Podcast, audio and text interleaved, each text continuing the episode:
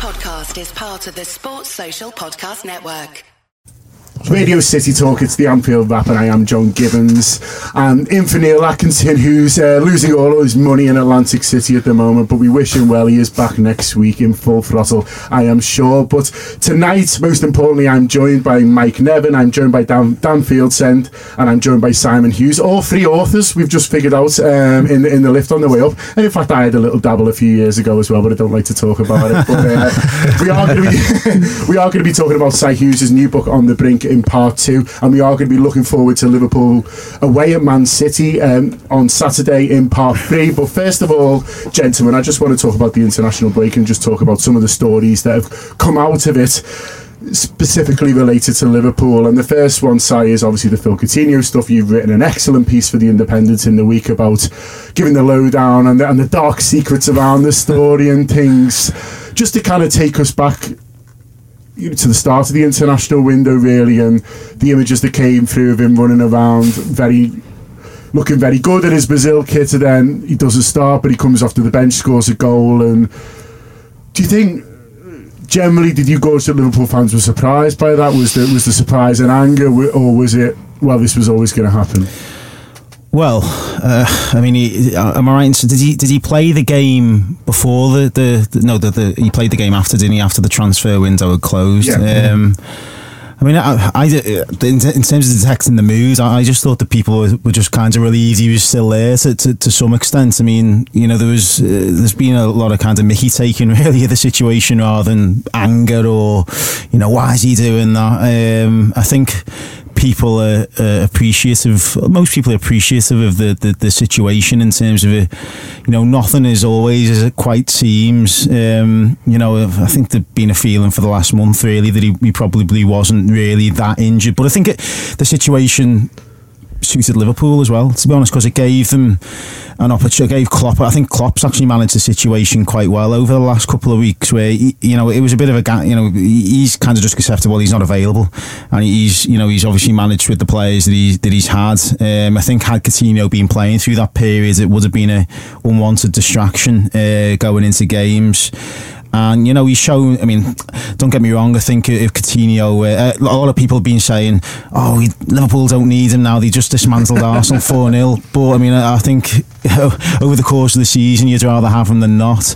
Um, but you know, Klopp. I think Klopp's managed to show the you know, there, there's a lot of other players at Liverpool, and there's a lot of lot of promise about this team, um, whether he's whether he's there or not. But ultimately, you know, I think I think all fans. I will be surprised if, if, the majority of fans weren't happy that he's still there, despite all the the the the dis- discourse about you know who's in the right, who's in the wrong. You know, with the player, what you know, I just you know, wanting to move the club, kind of uh, not necessarily acting with full transparency, but there's all the uh, you know, it's never it's never is quite as it seems, and I, I think it's it's arrived at a, a kind of a, a happy end really for Liverpool in some ways because you know, you can't. Um, I don't think you can take everything as, as seriously. You know, when, when people say, "Oh, he's not going," he is got. You know, he is going. I think I think you've got to read between the lines in this situation a little bit. Mike, you're obviously a, a cop season to get hold of a man with his finger on the pulse in terms of uh, Liverpool supporters' views, both kind of online and kind of in in uh, watering holes before the game. What? How have you sensed the kind of the, the changing of, of attitudes towards uh, Phil Coutinho? Because I've been a little bit surprised really by kind of some of the levels of anger towards him when I thought I thought we'd all sort of got over that in a kind of not. In, in, I thought we were all a lot more cynical now. You know, post Torres, I thought we you yeah. know we, we we we kind of learned to accept things, whereas. I've actually been quite surprised at some of the stuff I've seen. You know, um, you can't you can look too much into social media, but some of them has, has been quite vitriol, vitriolic. Yeah, I think that's where you've seen most of the vitriol on social media, and that in itself feels a bit ephemeral. You know, it's it's sort of out there, but it's you know they're just empty words. And I think I mean I was the same as yourself. I mean Torres was the one that sort of yeah. broke my back in terms of the, the emotional attachment to players, and you know, and I, I, was at a ripe old age even when that happened. So, but I, I suspect that most of the vitriol possibly comes from a younger genera- generation. They've written a piece today, sort of talking about people who are hypersensitive um, to, to, to this kind of scenario. Um,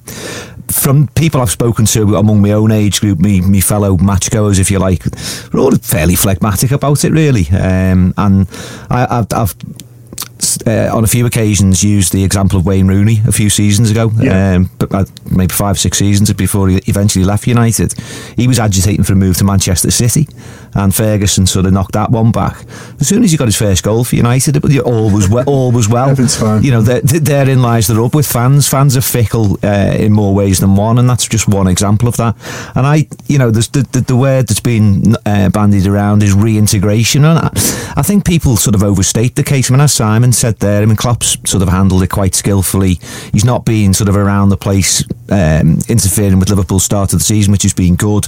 Um, I mean, on the field, obviously, the way that. Um, Mo Salah has hit the ground running, has sort of compensated for Coutinho in a, in a sort of a playing and maybe a creative sense. Um, so his, his, his, his absence hasn't been felt ac- acutely at all. But, you know, he remains Liverpool's most I, inspirational, uh, creative player. And, you know, not everyone's going to set up like Arsenal. Um, and more typically those games like the one against Crystal Palace where we struggled really to break them down until Yeah. the very end. I mean, those those are the games that I think are still tailor made for Coutinho, and for me, he plays as big a part as ever. Um, not sure about the way fans will react, but I think we're probably going to go on to um, to talk about that in a minute. Okay, we can do that. I just, I mean, Dan Simon talked about how the how the manager's dealt with the situation how well he's dealt with it. He's also been very fair to the player, and I think maybe fairer than he deserved, really, because he's come back and he's done an interview with the official site where he's he's still pushing this back problem thing, and he's saying, um, I know what people think, but Phil did have a back problem a few weeks ago and couldn't train. Um, we saw him on Thursday morning and thought, okay, maybe we should use him immediately because he was really good, but that doesn't make sense. Uh, that, that was an interview on Thursday. We've since learned from the press conference that he's ruling him out of this game, and they're just to take three or four days maybe to kind of you know get him back get his fitness going again because no matter what you think about the back problem he, he essentially hasn't played a lot of football No, he, he said that he's three weeks behind Klopp. Yeah. And he made that joke about welcoming into the changing rooms and said, guys, we've got two new players. We've got Oxlade and we've got Phil. Yeah. You know, so he's laughing about it. And um, to be honest, I didn't understand a lot of the venom that was thrown towards Coutinho at the time. I seen one tweet that was getting a lot of attention saying, put him in the reserves and make him earn his way back in. I don't think that's a wise thing to do with Coutinho now. It might be good for his fitness, but as a way of punishing the guy, I don't think that's the right approach to take whatsoever. yeah I mean if you want to punish him just sell him is, is kind of my thing you either, you either want him or you don't this kind of in between thing Yeah. doesn't make sense to me No, and especially we've got two arguably world class players, Mane and himself. You know, we'd be absolutely foolish to not play him. And Ronaldinho always hit the nail on the head. Uh, did you see the quote where he said that it's a World Cup year Yeah. coming up? He's not going to not give us all for Liverpool Football Club. So I've got absolutely no issues whatsoever. It's just a shame. Well, actually, it's not that big a shame. Actually, won't play Man City because it's the teams like like you said, Crystal Palace and the West Broms that they sit every man behind the ball. You need them to thread them passes through. I think to, well, when we play against City tomorrow, it won't be that that big an issue not having them there. The size, the pitch is going to be huge, and you know Wijnaldum arguably can do some of them passes forward. The way City are expansive and wide as they are. another guy who, who made a lot of headlines over the last couple of weeks uh, is Ben Woodburn he's now the Prince of Wales I believe that, that, that, that, that's kind of what they call him Jurgen Klopp's been enjoying that one and it's it's it, you, you're excited for him, but also I'm sure the manager, well, he is. He's trying to kind of temper excitement a little bit and, and suggesting, look, don't expect him to suddenly be starting against Man City because he's looked so good for Wales. I've got a couple more quotes here from Jurgen on him. He said there were so many stories in the past when very young boys showed up and later you didn't hear anything from them anymore. Uh, this will not happen to Ben. There is a determination you sense in the manager, and also kind of with those around the player itself that they're quite happy to take the time on this one. Yeah, I mean, I, I think back to the game when he scored on it, you know, against it was Leeds, wasn't it, in, Yeah. in November, and Klopp, you know, was acutely aware, I think, of, of the player's ability. I think, um, I mean, when, when I've spoken to people who've, who've coached him at the academy. Uh, everybody just says about his temperament. He's just like nothing seems to phase him at all, and so I wonder why whether Klopp's being a bit too cautious. Actually, I mean, I, I, I think you know the lad scored, you know, youngest goal scorer for Liverpool, scored on his debut for Wales. Then he's, you know, you've got to give him a chance at some point. You know, the, the, this is the, the. I'm not saying Man City. I mean, I, I would think that he'll start in the game at Leicester. Yeah, th- those Yeah. kind of milestones don't happen by accident. No, they don't. know, O- only, only like players, special players, do that type of thing. Yeah, and, you know, and- come in and influence the game as well. Definitely. And, and Klopp, Klopp gave him, you know, I think Klopp gave him the chance against Stoke, didn't he? When uh, uh, last season, and I know he didn't have the, the best. Well, he actually had a decent half. It was just the teams didn't particularly play that well on that day. But I think that reflects as well the confidence putting him in, a, in an away game at Stoke. You know, it's not mm. not an easy environment to, to play in. So I, would think that by the end of the season he'll, he'll, he'll have played a fair a fair number of games. I mean, I don't think he's going to be starting every game, but yeah. you know, I think he's in a position to, to make a, a, a contribution this season.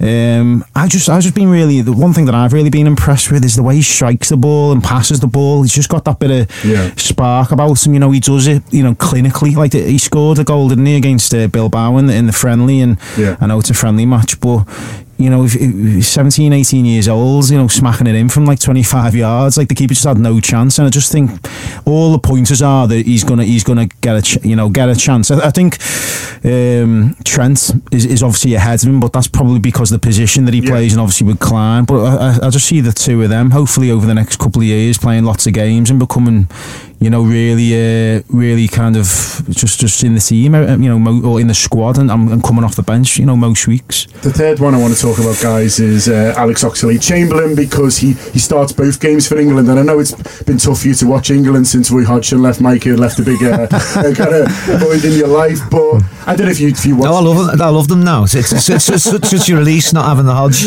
But I mean, Oxlade-Chamberlain starts both games. He starts them in a kind of wide attacking midfield role do you see him getting much of a go there in Liverpool, or do you see him playing deeper? I mean, because it, it's got to say he wasn't great. Um, let's kind of not dress that up. And people can can have quiet games, and certainly can have them for England. And we've seen plenty of players play well for Liverpool and not particularly perform well um, at the international stage. Certainly for England, seems to stifle them. And, and Henderson wasn't great either, but, so I'm not worried about him. But I guess what I'm saying is, where do you see him fitting in with Liverpool based on where he's played with Arsenal and England this year? Do you, do you know what? I really don't know. Um, I, I, without being critical of the signing, I, I, find it quite a quite a curious one in, in, in some ways, unless you sort of see the obvious thing that he he gives you versatility and, and that he can play potentially in a front three. I mean, you know, obviously last last season we did suffer with injuries, and the the, the game that Simon mentioned there, uh, the Stoke City away game, I think we were down to we didn't really have a recognised striker to, to, to play. Um, we had a, we had a, he chose a strong bench in the end. Yeah, it was a strong bench. For me. Firmino came on and scored, but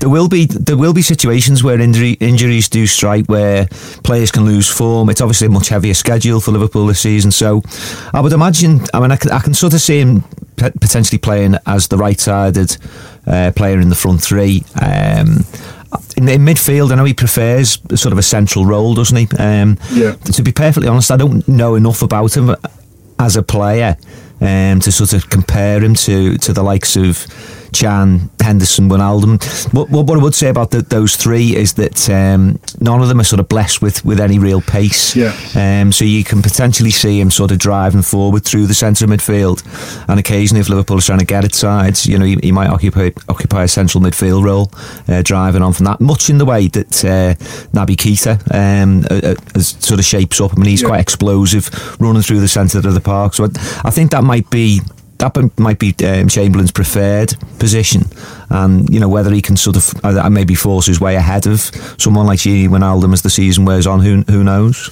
Dan, was, he, he's done an interview as well, Oxlade-Chamberlain, with, with the official site, where he's talked about the power of Klopp and developing him as a, as a as a player and as a man who's who studied European coaching for your excellent book, The European Game. You'll you'll know all about kind of sometimes a player can move somewhere and, and a coach can find something in them that, that maybe they weren't getting out of them. And you sense that's what both manager and player are, are feeling in this situation. Thanks for the plug. It's all right.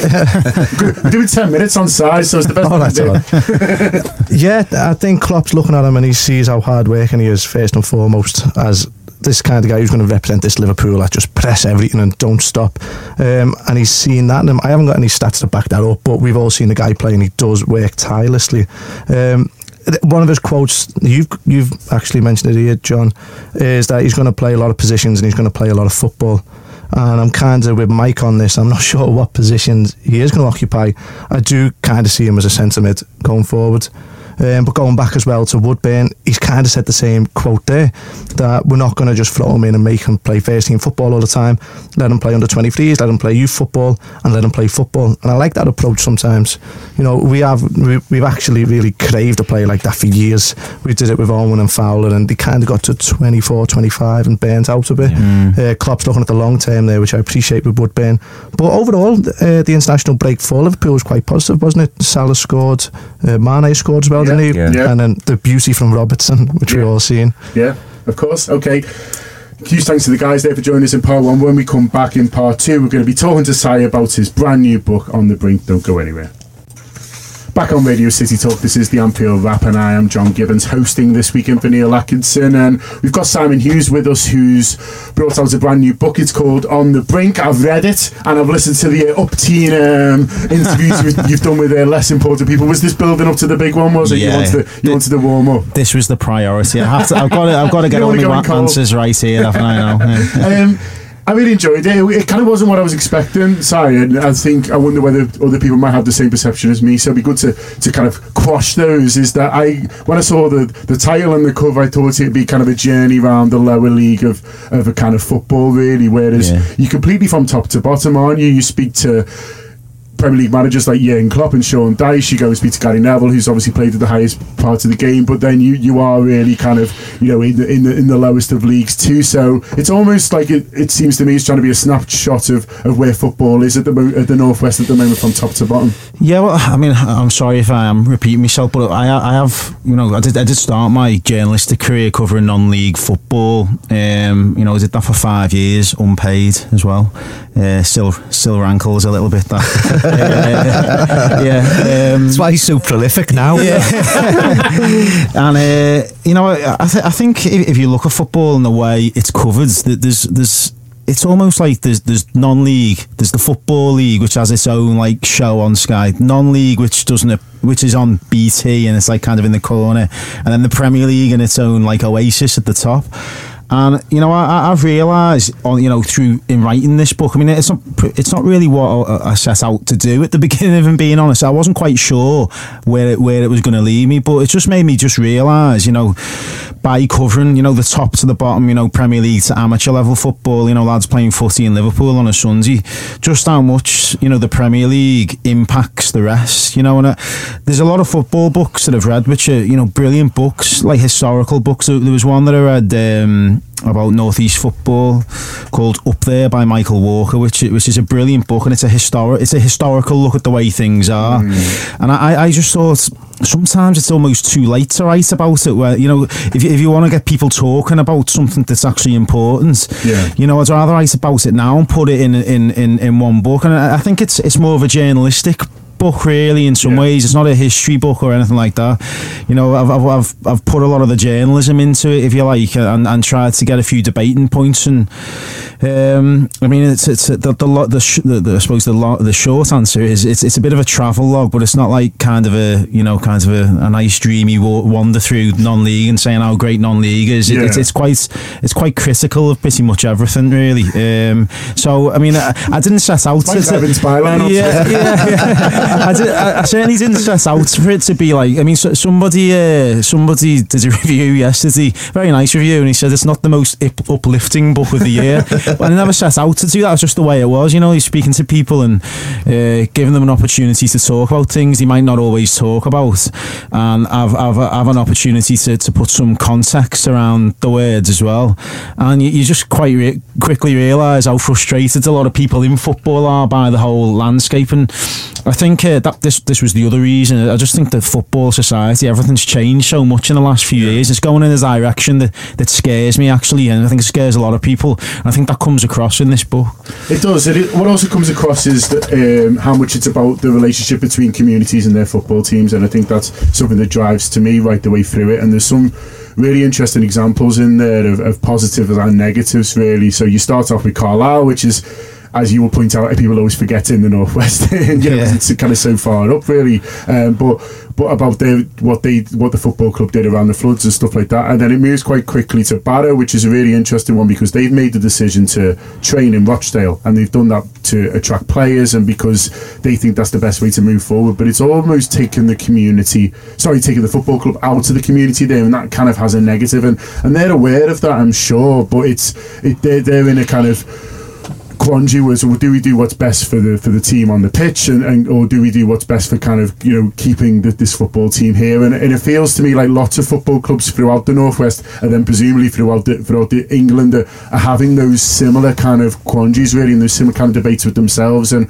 another one for example is the the clubs who've moved stadiums outside of of, of where they, where they're based, and you talk about Everton nearly moving to Kirkby, and you talk about Bolton and where- they've gone, and the the fact that they don't play in Bolton anymore, and and people, are, football clubs are constantly making these decisions that they think, well, what's best for us financially, what's best for us in terms of, uh, in in Barrow's case, attracting players, but. We're losing stuff, aren't we? Every time these kind of decisions are made that, that moves football clubs out. Yeah, I mean, I, I think the one thread throughout the book is the issue of geography and how that impacts on, on the way people feel about the clubs that, that they uh, that they support and, and the success of those clubs. And as you said there, John, uh, there's too many decisions as far as I'm concerned are made purely for financial. You know, well, it makes financial sense. It's like well, Short-term financial short-term sense. financial sense. I mean, uh, the the, the Everton chapter was. Uh, I mean, I, I found that fascinating speaking to Dave Kelly from from KEIOC, Yeah. you know, about about that whole episode when Everton nearly went to Ki- Kirkby because, you know, they, they have they averted a potential, you know, disastrous situation for the club there, and I I don't think that pressure group got enough credit really for the for the work that they did at the time, and it was probably a lot a lot of it was because Hicks and Gillett were hogging the headli- headlines, and it, you know, Everton were kind of quietly going about, and some it just proves to me just how like kind of how important supporters are in terms of the supporters. I think you know the uh, people are quite dismissive of supporters. You know, especially in this this age of you know angst on Twitter. But a lot that that's unfair to a lot of support. A lot of supporters, you know, go to the match and and don't go on Twitter and know you know the football club better than anybody else. I mean, this was of course you know before really before the Twitter age as well. So it'd be interesting to see how that would have panned out had Yeah. they had Twitter at the time because I think anybody who sees like a pressure group like I suppose Blue Union or KEIOC or Spirit of Shankly are big gang of moaners, you know, really. Uh, So that's what some people think. There's like a sort of a, yeah. a militancy almost Yeah. attached to them that uh, you know doesn't always prove popular. And I, I, I, mean, I agree Simon massively. Community and football are just are intrinsically sort of linked, and, and I think what what sort of has historically driven the game, uh, the, uh, the sport in this country, a sense of tribalism. Yeah. And the tribalism is linked to community and geography. And I think that's where Liverpool, as a, as a football club, to a degree, are, are wrestling with this this whole mix of the, the global support and the local support. And it's something that seems ever more tense now I- uh, than for a while. just Sorry, Dan. step in your limelight, say, and say that it, when I was doing my book, it was the complete opposite. Hmm. That the clubs I were visiting actually sought to entrench themselves in the communities. Hmm. That Feyenoord, I spoke to heads of academy, they would train kids out in the rain and the hail to make them tough like local Rotterdammers. So the, the, the fans empathise with that. Hmm. And the same with Athletic Bilbao, they teach them about Basque history, so the players have that pride. And it's just interesting you're saying how it's business motivated in, in Northwest England more than Well, I, I think it's quite interesting, particularly at Liverpool, because I think Liverpool, as a football club, do a lot of good in the community. Actually, I do think that they they they've got a good community project. But I think, even being honest, I think the Ev- Everton in the community manages their PR better. And I mean, I- I've I've had conversations with people at Liverpool where I've told them this. Uh, you know that they. I think people uh, running Liverpool think that they put all the, the PR through the club media, you know, through the, the website and the TV.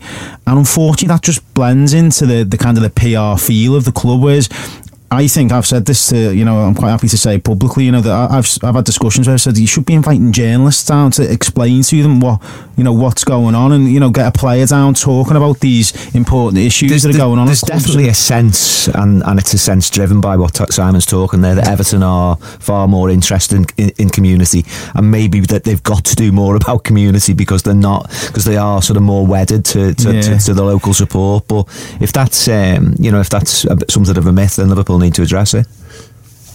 It's on the brink by Simon Hughes. It's available to buy now. We're going to do a little bit more on it after the break as well. We're going to, from a Liverpool point of view because obviously Si spoke to Jurgen Klopp, so I think that's really interesting to get that, and also to, to also compare a bit with Pep Guardiola and his time at Man City. Then obviously going to lead us on to the huge game between Manchester City and Liverpool this weekend. But in the meantime, this is the Anfield Wrap on Radio City Talk. Don't go anywhere.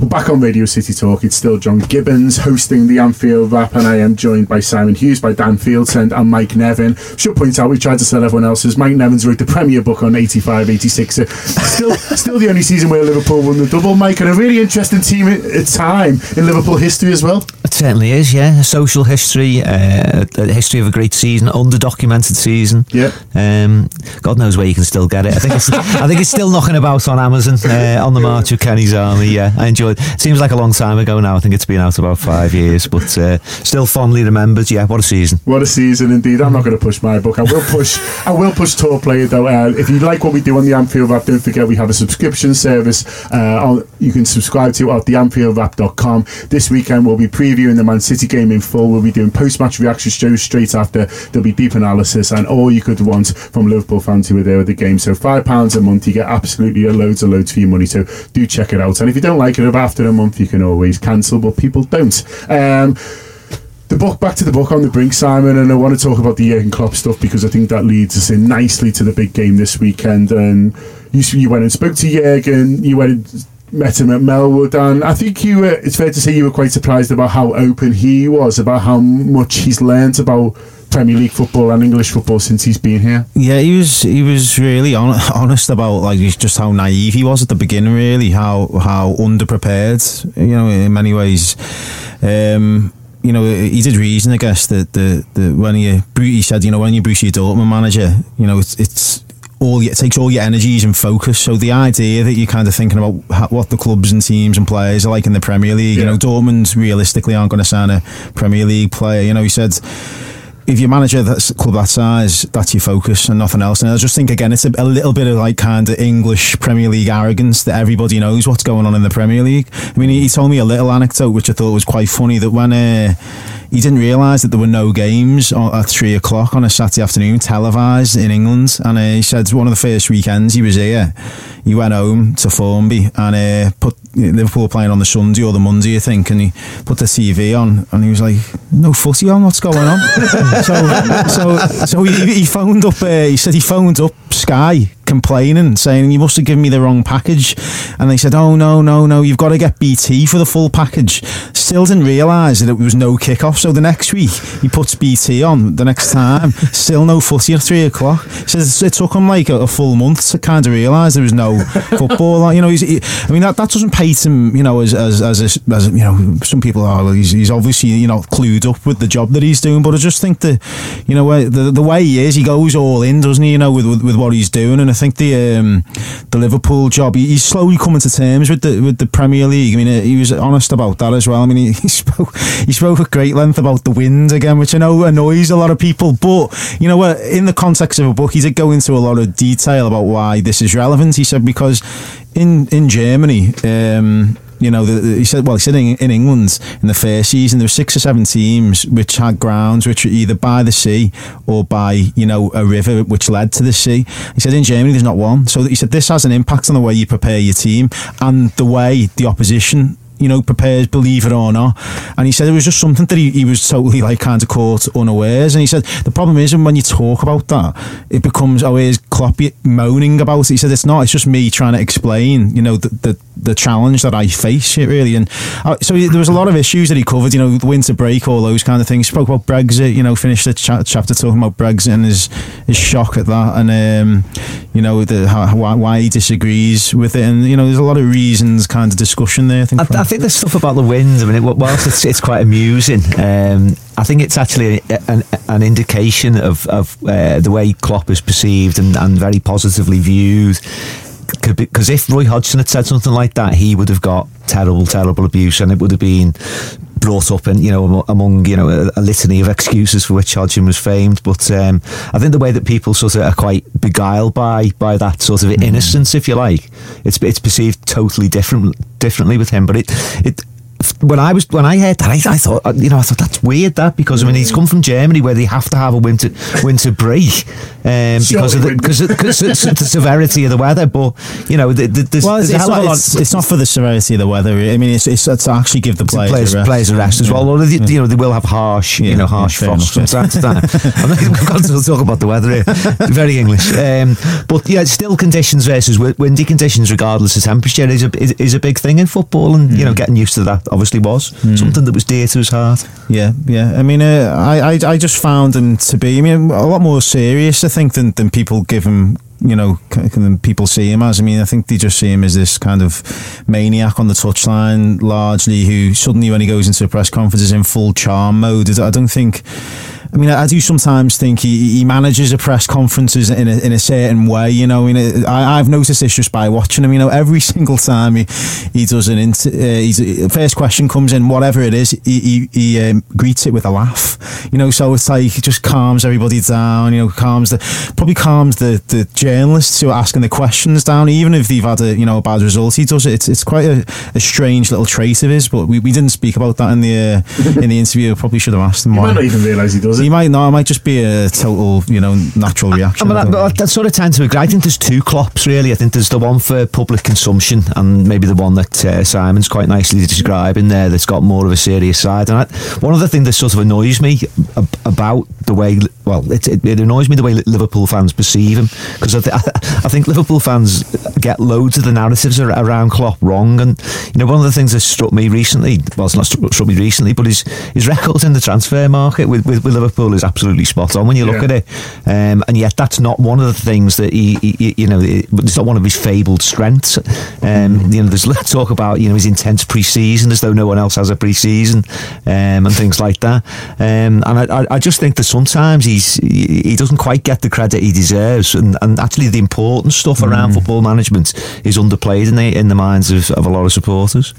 I mean, there's interesting comparisons here, Dan, with, with Pep Guardiola because that's the manager that Jurgen Klopp's coming up against now.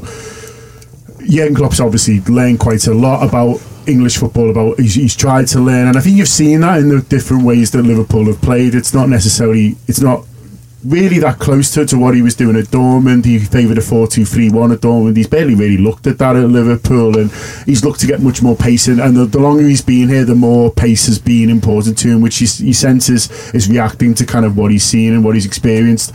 On the other hand, Pep Guardiola, publicly at least, sort of refuses to even refuses to admit that there is a difference in in in, in how he needs to play, and he's seems to be very consistent in how he wants to play the game and how he believes his team should play. And if you if you ask him about you know changing, he, he, he kind of bristles a little bit. And I think I've sensed from speaking to Manchester City fans that maybe starting to get a little bit frustrated with him and use words like stubborn. He used quite a lot, and I kind of wonder. I mean, this might be public Pep might be different from private Pep.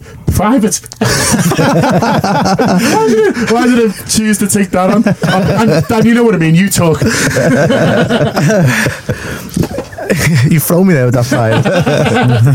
yeah, um, so Guardiola's he always talks about formations as just a rhythmic, and he, he doesn't really care for them. There's a telephone number. So his whole way of looking at the game is positional play. So whereas we're looking at it as in playing four at the back or three at the back, he's just looking about overwhelming different parts of the pitch. Um, so that was his legacy. He's kind of left in Germany, which has been adopted by the national team, and Klopp also had a legacy before then. So he was all about the high press and the intensity, which Germany also took on. Uh, so you're looking at these two these two guys who've had this huge influence in German football. And I think when when they were over there and they came up against each other, it was four all. Um, obviously, they've only played each other twice now since he's come over, and Klopp's won one there. So Klopp's got the upper hand over Guardiola at the minute. So I think it suits us the way Guardiola plays. He's going to come, well, he's going to set up to control the ball, to hem us back, and we're playing at this huge pitch. Um, that suits us to hit them on the break. The only issue I've got is if we can kind of sustain, you know, keep David Silva, keep him at bay, and keep players like that sustained for enough length of time so we can hit them on the break. You know, that collective defending, that's the only worry I've got going into the game tomorrow. And you know, the lots of echoes there in, in what Dan was describing as the way the way the game can play out with last season's game, which I think ended at one-one, but could quite easily have been five-all, and again a reflection of the, the two managers' respective philosophies, really. Um, I completely agree with Dan. Is the danger is that if the, if you if you do try to soak it up and, and, and hit on the counter, City are good enough to open you up, and I think they, they, did that quite a lot uh, in the game last season. And Liverpool sort of weathered the storm for a bit and then grew into the game and, and took on the ascendancy really. So um, I think there's potential for it to be another you know another four four four or something like that tomorrow. It could quite easily be, but equally, um, you could you could you, you can make a case for the fact that City City if they get if they got a goal up, then you know it's a, I think it becomes a different game if City get the first goal. There's no Phil Coutinho, Simon. We know that he's not going to play him. So would you be looking for more or less the same team as started out against Arsenal? Um, Gomez maybe to stay in for the greatest solidity. Um, in terms of the front six, it would be a bit of a surprise, I think, if he went for anything else than, than what he ha- has been picking there. I think that's possibly the only positional change, really. Uh, and obviously the goal, I think Mignolet will probably come Yeah. back in. Karius will start against uh, Sevilla. Um, and then, and then you know, you, you might see Gomez drop out and Trent come in. I think you'll see them exchanging. You know, that they'll be they'll be coming in and coming out at, for different games over the course of the next few months. Well, what interests me is, I mean, I think that both teams really have, have kind of. Well, I think Liverpool have got better over the summer at what they're good at. Like you know, the, the pay. You mentioned the pace in the team there. Now, I, th- I think Klopp it looks more like a Klopp team now. You know, the kind of team that he has at Dortmund, where you've got two really fast wide players who, you know, can absolutely destroy the opposition, and that's really exciting to watch. I mean, I, the pace in this Liverpool team, I haven't seen pace like it in in, in, in any Liverpool team in the last twenty five years. I'll be honest, and that's really exciting. Um, on the flip side, you've got you've got City, where you know if you look at any other Guardiola teams when he was at Bayern and Barcelona, he a lot of a lot of his attacking intent and and um, strength was through the fullbacks. You know, the Messi got a lot of joy through the fullbacks opening up the space for him. And I know he's got a lot of criticism, hasn't he, for spending God knows how much money on fullbacks this summer. But it just shows you just how how important he regards that position. I mean, whether he's he's nailed it in terms of the personality, he's got I'm not sure mm. because he didn't get his first choice in, in some of the signings. So I think that that from a City point of view might be a little bit concerning. The right, he spent loads of money, but he didn't get his first choice players. So you're kind of thinking, well, where does that leave them? So, but that said, I, I think that you know the, the, it's an improvement on what they had last season. So. As, as the guys have said there, I think it'll just be an open game. It was noticeable. Klopp before was talking about, you know, sometimes we'll have to defend deep, and sometimes we'll. I mean, that concerns me a little bit. The communication between Lovren and Matip about dropping at the same time, going up. You know, what's Moreno? How's Moreno going to react to this? Because he he just doesn't seem to know where he's meant to be most of the time. I mean, I know he's, he started the season quite well, but this is a big step up for him this game.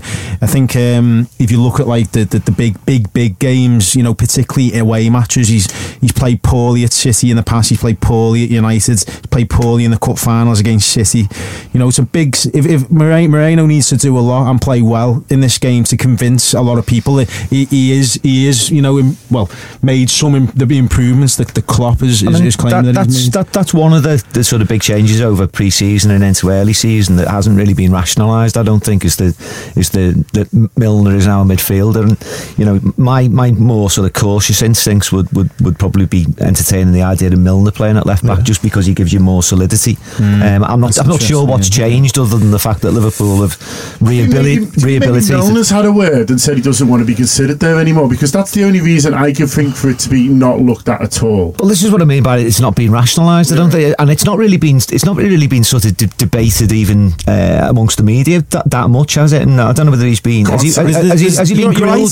Has he been grilled at all? You're- you know, in press conference because I've certainly not heard it myself. It's just been taken right, as read, and I find that I find that strange because it's you know it's such a it's a seminal change, isn't it? It really is. And especially you're when we played them last year, he scored the pen. He was brilliant. And they were booing him City, but he was fantastic. I mean, uh, it is it is odd because you know he, it was a pretty drastic decision to put him there last season. He stayed there all season, and then you know this season starts. I know Moreno had a couple of good pre-season matches. I mean, unfortunately, you know I, I didn't cover any of the pre-season. I had the summer off, so while that change was going on, I, I wasn't around to ask. But He, he, he but- was but- excellent against Bayern Munich, Bu- Bayern Munich, Moreno, wasn't he? That was the, that was Yeah. the, Yeah. that was the way that like, there was like a, an apparent sea change. Yeah.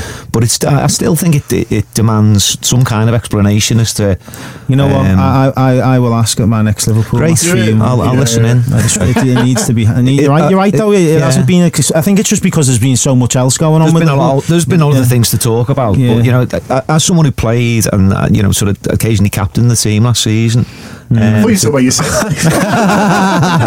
Yeah, Mike has com- Mike has that was last night. That was last night's dream after Yeah. after Simon after Simon's book launch and uh, a, a few glasses. Yeah, that, that was my dream. It still is. You're Um, comparing yourself to Steven Gerrard at one point as well, to be fair, Mike. I've got a better I've got a better left foot than him. um,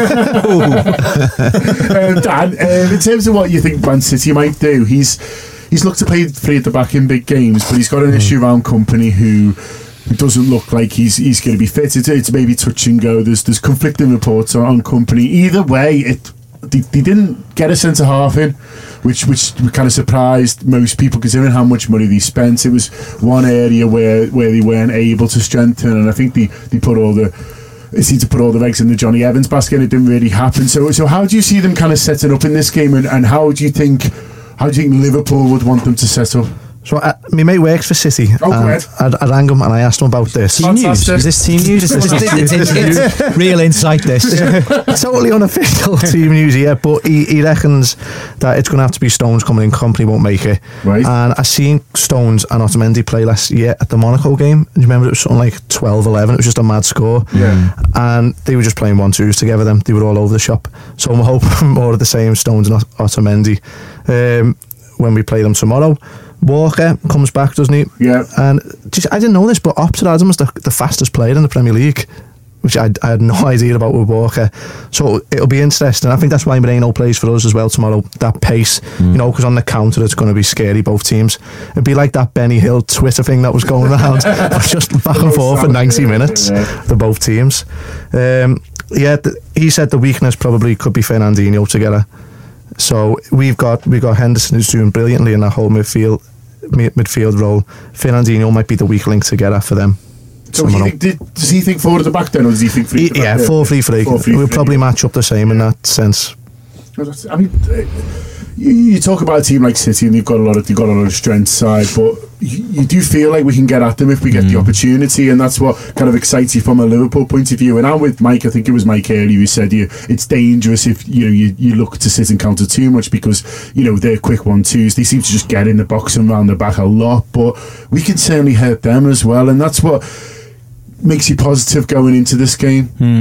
I mean, City are a strange team in many ways, and there are there are parallels with Liverpool because uh, you know the, the the threat is obvious that they have. You, you know, they've got some fantastic players, but it seems odd to be talking about you know such obvious weaknesses in a in a Guardiola team. You know, when you consider the amount of success that he's had, and I I just think with, with City, you know, you, if you look at the teams that have been successful, the teams that have won the Premier League, they've all been counter-attacking teams. There's never been a team that's won the Premier League based on possession football.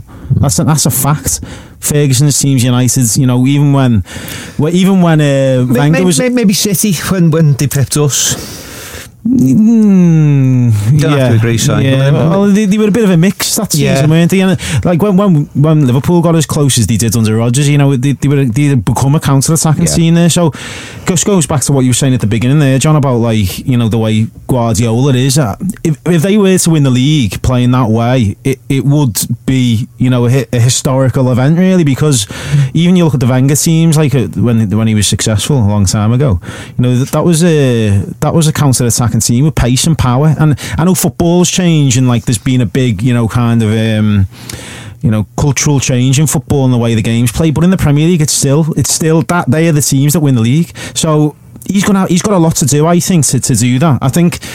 You know, may, may, maybe you might, you might get to the situ- situation where th- there are so many teams that play try and play possession football. Uh, eventually, the best team that plays possession football will win it. But the Premier League's not like that, isn't it? There's so No, many uh, teams that I play mean, the other what, way. What, so what Simon's talking about there is reflected in the possession statistics that you see in games that sometimes you, you, you you're absolutely baffled by because Yeah, I think the Liverpool Liverpool, Arsenal- Arsenal was a classic classic case. I think it was was it did they have slightly more possession than Liverpool yeah. and Liverpool wiped the floor with them. Um, and then there's, and then there's there's other results that have, have come to pass like when we played Burnley last season where they, Burnley won the game comfortably 2-0 scored two goal good goals on the break Liverpool had all of the ball but created very very little um, so mean it does I'm just agreeing with Simon basically Mike. always a comfortable stance there is a debate, isn't it? Do you want the ball? Yeah. You know, because a lot of teams are more dangerous without it.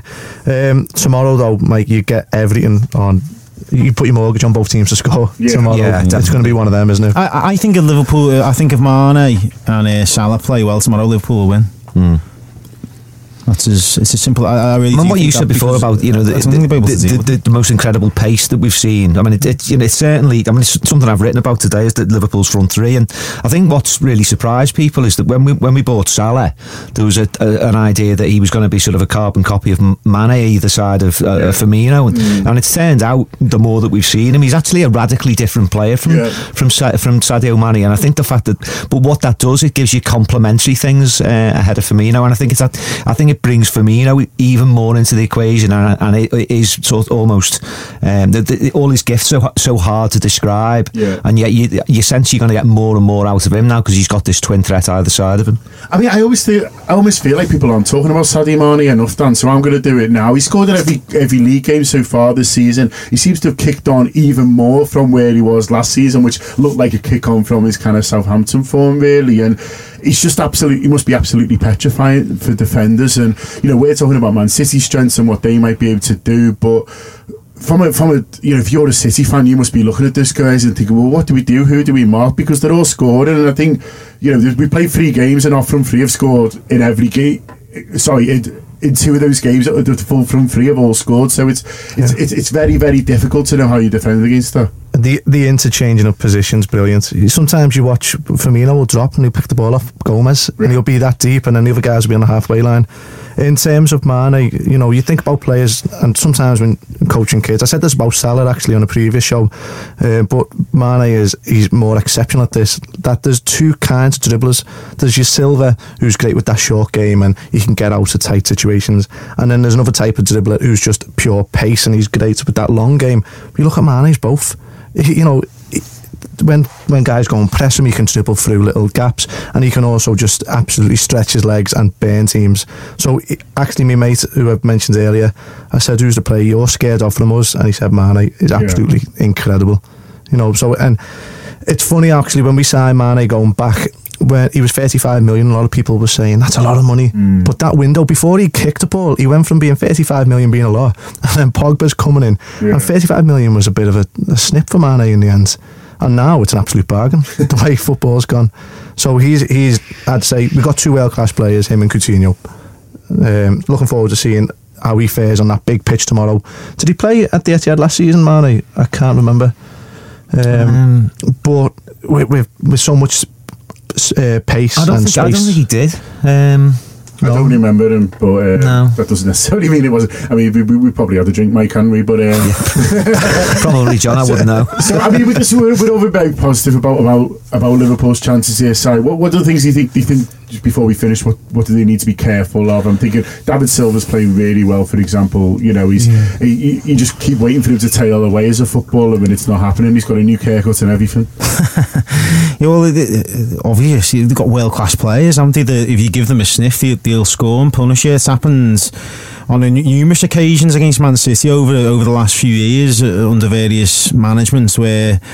You know, Liverpool have, have actually played well there and, and, and not, ends up not winning the game. I mean, I know last season could have gone either way, but if, if Liverpool go away to City and create that number of chances, you know, clear opportunities, you expect them to win the game. And unfortunately, they didn't take those absolutely glaring opportunities, you know, open goal type misses. I think Lallana was one of them, wasn't it? And, um, you know, you would expect the away teams to win, having had those chances, but Liverpool didn't take them and were punished, you know, so you, you do worry, you know, like Aguero's so quick around the, you know, when he's got the ball around defenders' feet, and you know, it's, it's not Lovren's particular strong point. He's the type of player that he struggles against Lovren, uh, Aguero. It's whether he starts, of course, because I think Guardiola. I think that's a, that's another thing that Guardiola's got to got to deal with at the moment. Much so. quite clearly, the relationship between him and Aguero's not really that that great. Um, he, he seems to fancy Jesus, um, who, who's you know another cracking player. I think he's going to be really good.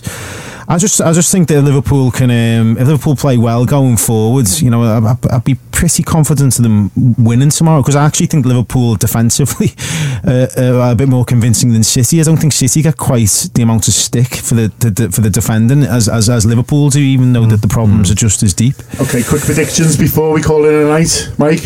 Um, I'll go for Liverpool's win three two. Three two down. Two one. I'll go. Side. Two two.